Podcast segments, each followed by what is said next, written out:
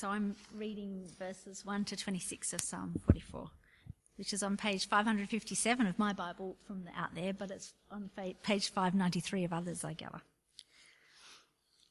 We have heard with our ears, O God. Our fathers have told us what you did in their days, in days long ago. With your hand you drove out the nations and planted our fathers. You crushed the peoples and made others, other, our fathers flourish. It was not by their sword that they won the land, nor did their arm bring them victory. It was your right hand, your arm, and the light of your face, for you loved them. You are my King and my God, who decrees victories for Jacob. Through you we push back our enemies. Through your name we trample our foes. I do not trust in my bow. My sword does not bring me victory. But you give us victory over our enemies. You put our adversaries to shame. In God we make our boast all day long, and we will praise your name forever.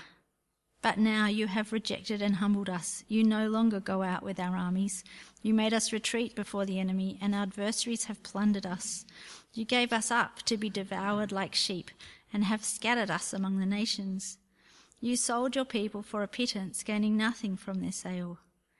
You have made us a reproach to our neighbours, the scorn and derision of those around us. You have made us a byword among the nations. The people shake their heads at us. My disgrace is before me all day long, and my face is covered with shame at the taunts of those who reproach and revile me, because of the enemy who is bent on revenge. All this happened to us, though we had not forgotten you or been false to your covenant. Our hearts had not turned back, our feet had not strayed from your path. But you crushed us and made us a haunt for jackals and covered us over with deep darkness. If we had forgotten the name of our God or spread out our hands to a foreign God, would not God have discovered it since he knows the secrets of our heart? Yet for your sake we face death all day long. We're considered as sheep to be slaughtered. Awake, O Lord. Why do you sleep? Rouse yourself. Do not reject us forever. Why do you hide your face and forget our misery and oppression? We are brought down to the dust, our bodies cling to the ground. Rise up and help us, redeem us because of your unfailing love. We are brought down to the dust, our bodies cling to the ground. Rise up and help us, redeem us because of your unfailing love. As we read now Romans 8, as Paul deals with this same issue of God's people suffering, I want you to ask the question how is it a whole lot better in Romans 8?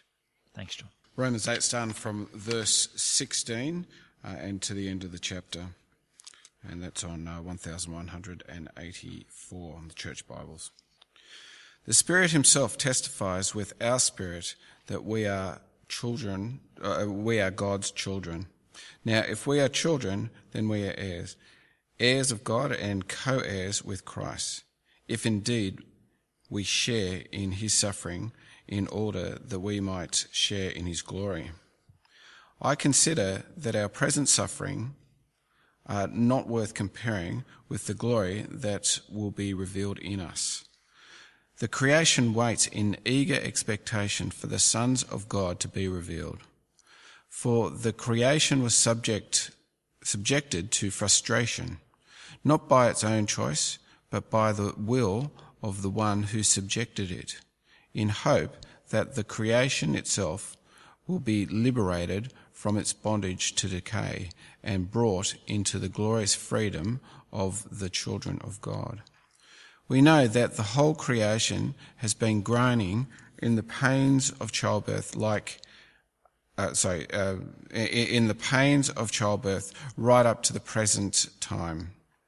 Not only so, but we ourselves who have the, who have the first fruit, fruits of the Spirit groan inwardly as we wait eagerly for our adoption as sons, the redemption of our bodies. For in this hope we were saved. But hope that is seen is no hope at all. Who hopes for what he already has? But if we hope for what we do not yet have, we wait for it patiently. In the same way, the Spirit helps us in our weakness.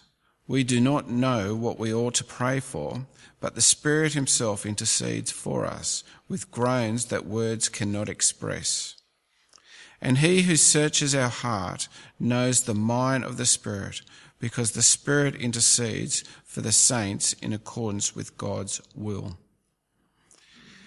And we know that in all things God works for the good of those who love Him, who have been called in according to, uh, called according to his purpose. For those God foreknew, he also predestined to be conformed to the likeness of his Son, that he might be the firstborn among many brothers. And those he predestined, he also called. Those he called, he also justified. Those he justified, he also glorified. What then shall we say in response to this? If God is for us, who can be against us? He who did not spare his own son, but gave him up for us all, how will he not also, um, along with him, uh, graciously give us all things? Who will bring any charge against those whom God has chosen? It is God who justifies. Who, who is he that condemns?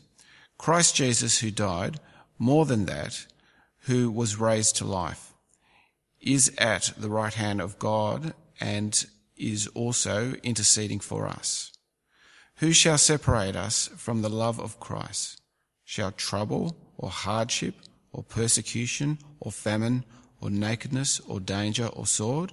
As it is written, For your sake we face death all day long. We are considered as sheep to be slaughtered. No, in all these things we are more than conquerors through him who loved us.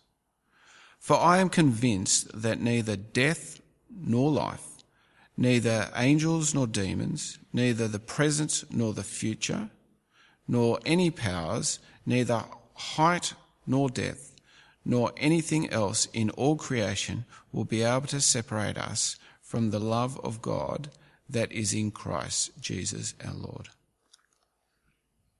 Uh, to keep your Bible open there uh, in Romans chapter 8, we're going to be looking through that section. There's a lot in that section, uh, in one sense, uh, more than what we can uh, cover in a night.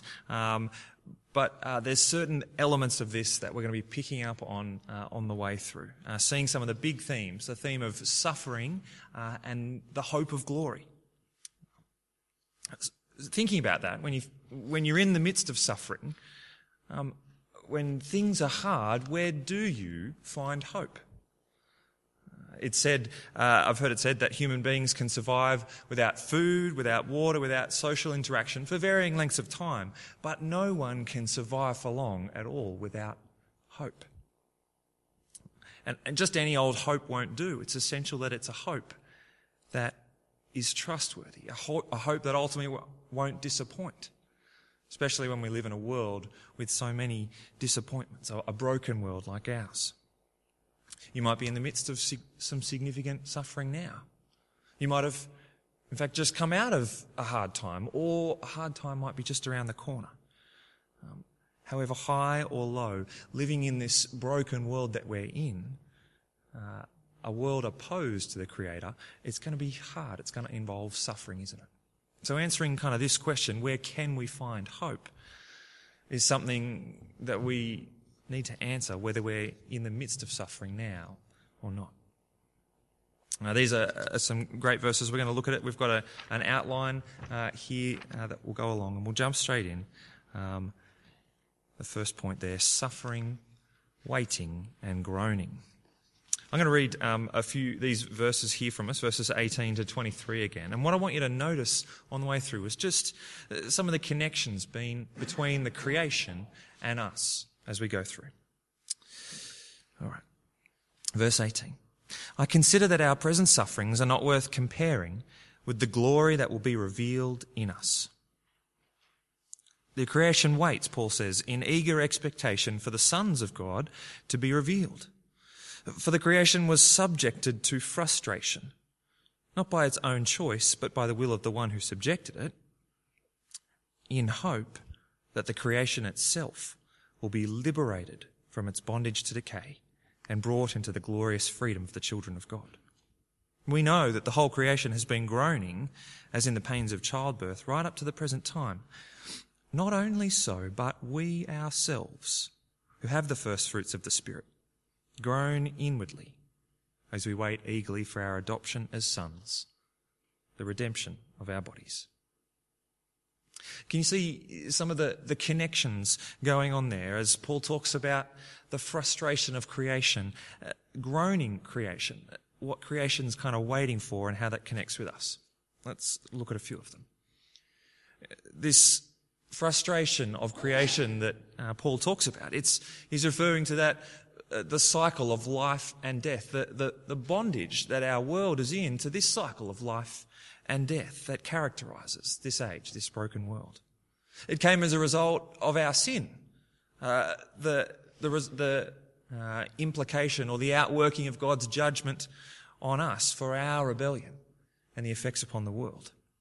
And so under that, in the midst of that, creation's personified here. It's, it's kind of given its own feelings. It's in frustration and pain, groaning, verse 22 like in the pains of childbirth, not groaning for no reason, but in eager expectation of what is to come. Verse 19, he says, For the sons, the, the, the children of God to be revealed. There's a connection there between what creation's waiting for and us. And verse 23 goes on to, to talk about our groaning. Verse 23, just like creation is groaning, we too groan as we wait. Wait for our adoption. Groaning in our suffering while we wait. Through different expressions of our suffering. As we live in frail and broken physical bodies, every day we're on that path, aren't we? The path from death, sorry, birth to death. Whether it's digestive illnesses, heart disease, arthritis, cancer, that our bodies each day seem to simply function less effectively. They don't work as well. And our church community certainly knows that physical suffering, don't we? As we care for those in the midst of it. Is that your suffering at the moment? You might be suffering with mental illness, depression, or anxiety. That's something that I've experienced and something I need to continue to be mindful of. Feeling like you just can't face the day. Or maybe it's relational. Uh, in our relationships with one another, we experience the greatest highs, don't we? Unbelievable highs and joys together. But also the lowest lows. Gut wrenching lows. Lows that mean you, you just want to get away run. Maybe with friends, with fellow workers, with husbands and wives, parents and children, brothers and sisters. Is this your suffering? Keep coming with me in the passage tonight. There is hope, but there's more suffering first. You see, under sorry, more than just the indiscriminate suffering that anyone in this broken and fallen world experiences. There's something else going on here. There's suffering that comes to us, to, to people who belong to Jesus because we belong to Him. That's what Paul is picking up on uh, in verse 17. Look with me there. If indeed we share in His, that is, in Jesus' sufferings, we share in Jesus' sufferings if we belong to Him. Now, that kind of comes in a couple of different forms, if you like internal kind of struggles and sufferings, and external ones. Uh, with God's Spirit in us, we wait for the, for the fullness of our resurrection life to come. Uh, we, we suffer and groan inwardly each day as we battle against the sinful nature and the attacks of the devil.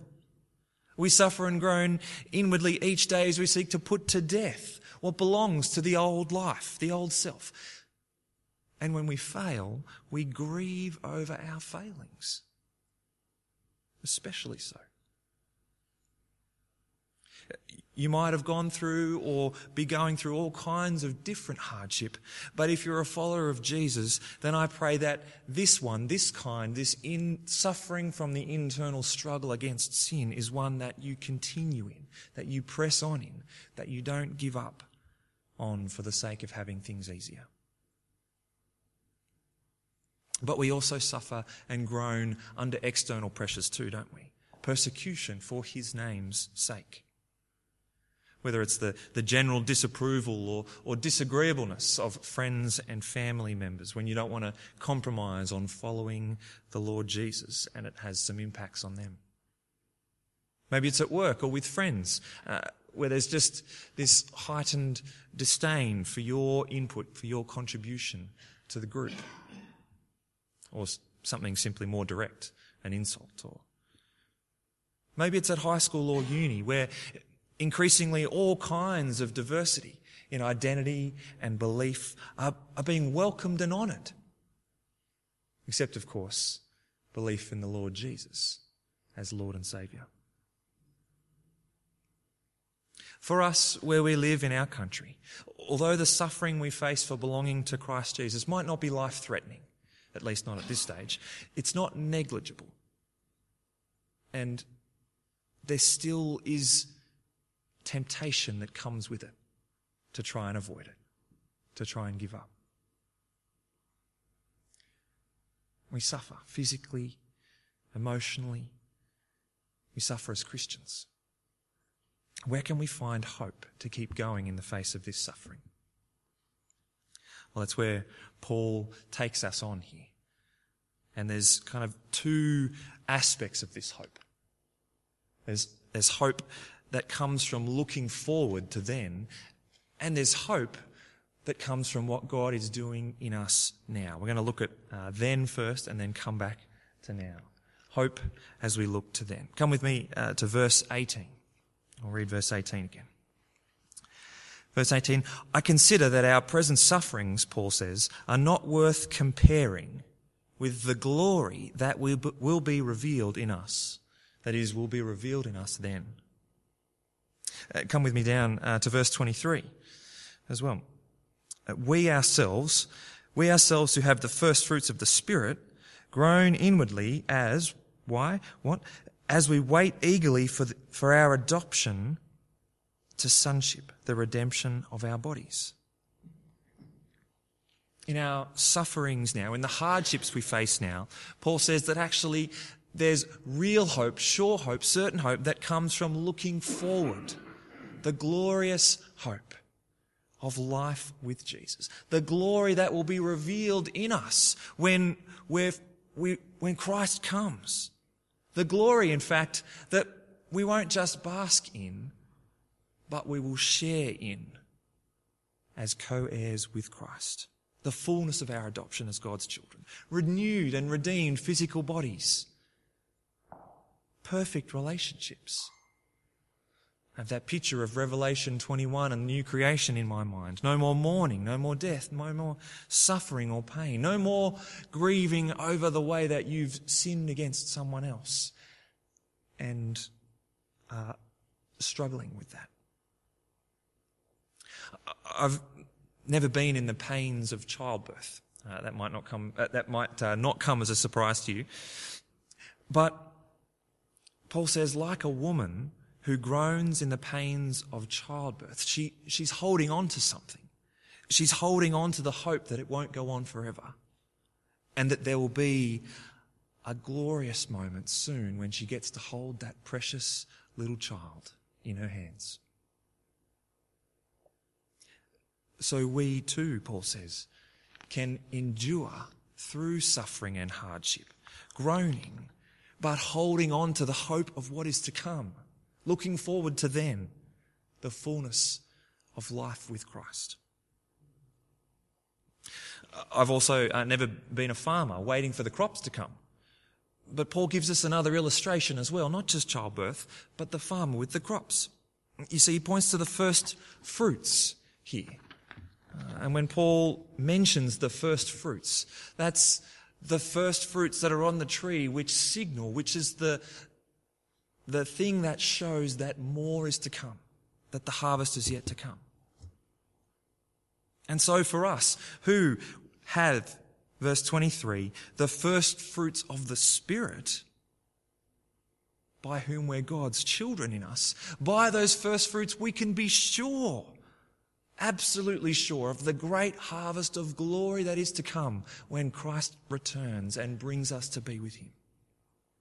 As we look to then, we can find hope in our sufferings now. That's one one flavour, if you like, of hope that comes, that Paul is pointing us to. But there's another flavour as well, and it's hope for what God is doing in us now. And that's kind of where we turn in, in verses 26 onwards. Now, verse uh, 26 says, this is a great little, a few verses here, verse 26 and 27, um, where God is, God is at work in us now, giving us help in our weakness by the Spirit. Uh, we could say lots more about this. Um, the Spirit, he says, we do not know what we ought to pray for. That's kind of the weakness he refers to at the start of 26. But the Spirit himself intercedes for us through wordless groans. What's the help that God gives us in our weakness here that, that Paul's referring to? Well, it's that the Spirit is praying for us on our behalf, speaking to the Father in line with God's will. And it's what the Spirit is praying about. That will of God that I want, to, want us to turn to focus on here. That's what he says down in, at the end of verse 27. The Spirit intercedes for God's people in accordance with the will of God.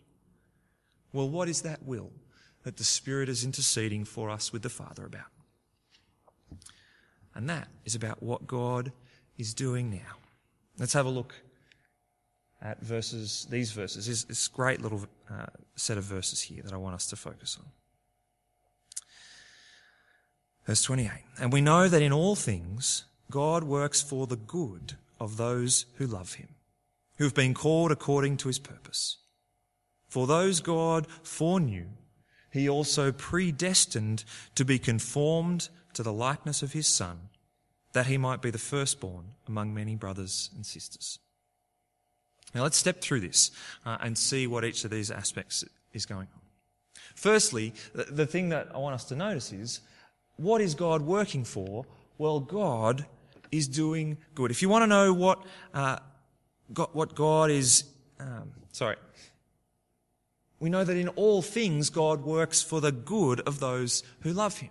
In this context, in the context of suffering that Paul's been talking about here, uh, there is a sense, there, it is right to say that God works in all things uh, for our good, but I think Paul is also drawing particular attention here to our sufferings, to our hardships. That in all of the hard things that come our way, God is working for good. God is doing good. Now, at this point, uh, given our experience of suffering and groaning and all those kinds of things, you might be you know, ready to ask God the question, well, God, what is the good that you're working towards? What is the, the good that you're trying to bring about in all of these things? If you're anything like me, what I understand that is for my good, it tends to be very closely related to what I want, uh, to what I like. I, I, I want to be healthy, just get healthy and stay healthy. Not these niggling things that continue to make it hard. I want things to work, things to, you know, be successful. I want to feel like I don't need to worry about money in the world. I want my wife to be easy to love. I want my kids to, to you know, obey the first time they're told uh, what to do. When I was at school or uni, know, I, I wanted to be able to pass my exams and assignments and get through those things. When I was going out with my first girlfriend as a Christian, I, I wanted things to work out. And often, well, I just want things to be easier. That's what I understand generally to be for my good, what I can enjoy. Does it sound a bit like you? But so many of these things don't seem to continually happen. If God says He's working for my good, why isn't more of that stuff happening? Well, I was thinking that maybe it's a bit like, you know, if you've got a, a, a, a, a gauge that, that kind of signals whether something is good or not. Um, and, and maybe the, the calibration is out. Like the scales, you know, the electronic scales at home, if you move them around, you've got to like press a button to recalibrate them so that they tell you the right weight. Otherwise, you could step on them and go, wow, look at that, I've lost a whole lot of weight, and kind of not really. Or, well, it's like, has God got his calibration wrong? Is kind of the question that might start to run through my mind. But as we look back at who God is, and if we look at who we are, the truth is that it's me who needs to recalibrate, isn't it? I need to press that little button on me to recalibrate what I think is good according to what God says. And, and that's not just because God is the boss, you know, God's the boss, what he says goes. Yeah, that's right, but it's not just that. But it's because of who God has shown himself to be as well. This one who, for whom we were his enemies, who has acted for our good by sending his son to die, by giving up his precious son, all while we were still sinners. As we kind of wrestle with this and, and, and think, try and remind ourselves God is for our good, sometimes it can be hard to, to keep going down that line. We can find ourselves tiptoeing down another way. Maybe God doesn't always do what's best for me. Maybe it'd be better if I did things my way. But if we do persist walking down this other path, then actually we need to realize what path that is. That's the path well, there's the scales. That's the path that the devil tempted Adam and Eve with in the garden, isn't it? That's the lie that the devil even put before the Son, Jesus, in the wilderness. Does God really want what's good for you? Well, you know, you could have, you'd have food. He wouldn't let you be hungry like this. Is God really good? Does he really want what's best? No, maybe he's holding out.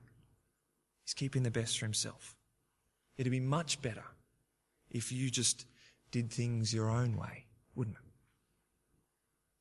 It's a really powerful lie that seems to connect with something deep inside us, our sinful nature.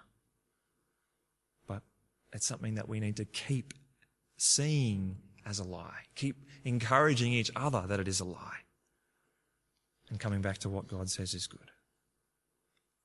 So then what is the good that God is working towards? Well, let's see that in verse 29. Look at the first half of verse 29. For those God foreknew, he also predestined to be conformed to the likeness of his son. There's a fair load of big words here, foreknew and predestined and conforming and things. What's really being said here? Well, those God foreknew, his, his plan and purpose for those he's calling. Um, he also predestined, he planned to be conformed, that is, made like Jesus. What's God's will for your life if you belong to Jesus? It's that you be made like Jesus, that I be made like Jesus. This is the good that God's working towards. And it changes everything. It means that in whatever happens when God does things in our lives, His timing is never wrong. It's never early or late. It's always just the right thing for making us more and more like Jesus. We might ask, God, is your timing really right when you're holding off that relief that I, that I feel like I just need, that I can't go on without? Is your timing really right, God, when you bring that extra final straw that feels like it's breaking the camel's back? I want to say no. I want to say, no, God, you've got it wrong. But if I really believe this, then I need to trust that actually, no, God's got things in control. That God is indeed making me like Jesus, and that it is indeed for my good. That's something we don't just need to hear once, but we need to keep reminding ourselves too, don't we? This is what God is doing in me now, in you now, in every one of his people. The work that God began in you when you came to him, when he called you to him, and the work that he won't fail to bring to completion. He is making you like Jesus.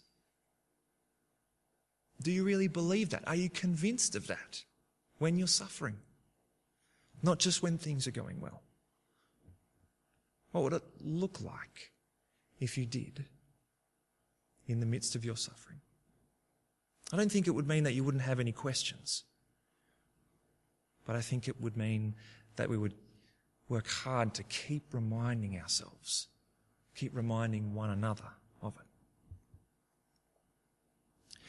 Now, being made like Jesus, that's, that's something that we can have hope about what God is doing in, for, in us now. Even just being made like Him. That's a glorious reason to press on to endure through suffering. But God actually, at this point, lifts our eyes even further. Lifts our eyes further still. Let's uh, look at the second bit of verse 29. You see, if we stopped where we were, we might think it was actually all about us. About us persevering through suffering and receiving glory. But let's see what this says here in the second half. We'll read the whole lot. For those God foreknew, he also predestined to be conformed to the likeness of his Son. That is, he's making you like Jesus. So that, why is he doing that? So that he, so that Christ might be the firstborn among many brothers and sisters. Why is he making you and me more like Jesus? Well, it's so that Jesus might be glorified, so that he might be honored, so that he might have many brothers and sisters around him, reflecting his glory, honoring him, bringing all the more greater glory to Jesus, even as we share in it. Surprise, surprise, God's plan for the whole universe isn't centered on me or you, but on God, on Christ. And in so doing, it's for our good still. Back when Copernicus discovered uh, that the planet Earth wasn't the center of the universe, that you know, that uh, the sun and the planets didn't revolve around us, but us around the sun. And even then, uh, the sun was just kind of one of billions of stars. And people's world was literally turned upside down, inside out. They had a Copernican revolution. It changed the way that they looked at the world and thought about themselves. In a similar way, there's a spiritual Copernican revolution that we're being led on here. But this is one that kind of only God can bring about in us by His Spirit. Humanly speaking, it comes from understanding the fact that we don't under, we understand that, that we, you and I, are not kind of the end in ourselves, but we are actually for Christ's glory. By default, we see everything from the perspective of our two kind of eyeballs. But this guides us to see how Christ is at the center and that God's plan in bringing glory to Himself actually isn't just us share, isn't just us basking in His glory, but sharing in it as well. That we're not just for His glory, but we share in it too. For those He predestined, He also called. Those He called, He also justified. Those he justified, he also glorified. So sure are these plans that God has, that Paul says, he speaks of it as if it's already happened. Verse 30 Those he justified, he also glorified. Now, there's two things I want to pick up on here just before we uh, finish up. The first thing is about how suffering and glory are linked, are joined together. In fact, for Christians, suffering and glory are inseparable. And so that's uh, where Paul uh, began this section. We read uh, earlier for us, um, we read from verses 16 onwards. Uh, and in verse 17, we notice this. Look with me. If we are children, then we are heirs, heirs of God and co heirs with Christ. And notice this last bit of verse 17. If indeed we share in his sufferings, in order that we may also share in his glory. Suffering and glory are inextricably linked. They're inseparable. Just as for Christ, his path to glory lay through suffering. That was the temptation that the devil brought before him in the wilderness to, to take the path to glory without suffering. Just worship me, he said, and I'll give you all the kingdoms of the earth. Now he rejects that and he goes through suffering to glory. So for us who are joined up with him, our path to glory is also through suffering. In this world now, as we belong to Christ, we swim against the stream, or at least we ought to be. And as we swim against the stream, we suffer. It, it's hard. There's obstacles that come our way down the river, if you like. We're the only ones swimming up the river. But if we're not swimming against the stream, if we're going with the flow to avoid the struggle now, then there's a very real warning for us here, isn't there? That if we're not prepared to own Christ before others now, to live for Him despite the cost, then we ought not think that we can share in Christ's glory. These words remind me of what Jesus said in the Gospels that if anyone is ashamed of me and my words in this generation, the Son of Man will be ashamed of him when he comes in his Father's glory. As Christians, following the one who suffered on the way to glory, we're going to suffer on the way to glory.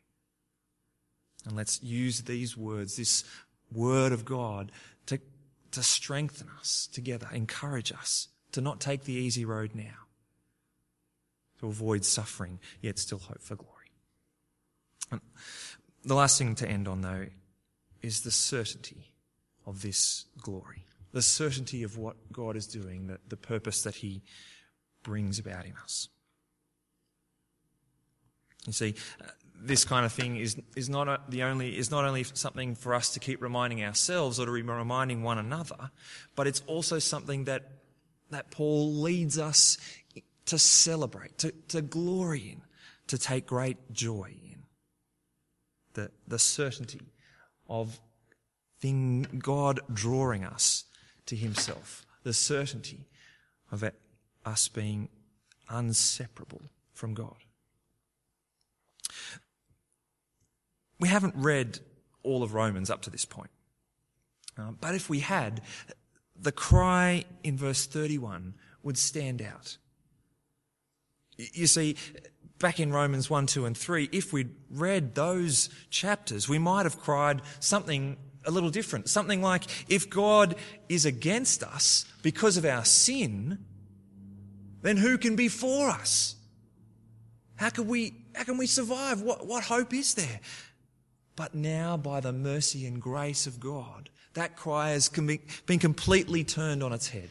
Verse 31 If God is for us, who can be against us? If he who did not spare his own son but gave him up for us all, how will he not also give us all things?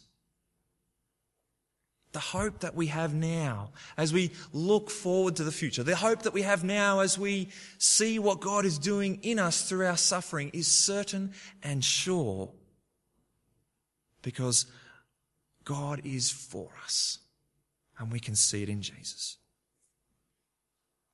It doesn't rely on us. It doesn't rely on us holding on to Him because He is the one who is holding on to us. And we can celebrate that. We can glory in that with our certainty of our future in Christ. I started with the question tonight of where can we find hope in the thick of our suffering? Where can we find hope when we're struggling to go on? There's hope as we look forward to what God is bringing. There's hope as we see what God is doing in us now. And that's a certain and sure hope with nothing that will separate us from his love. Amen.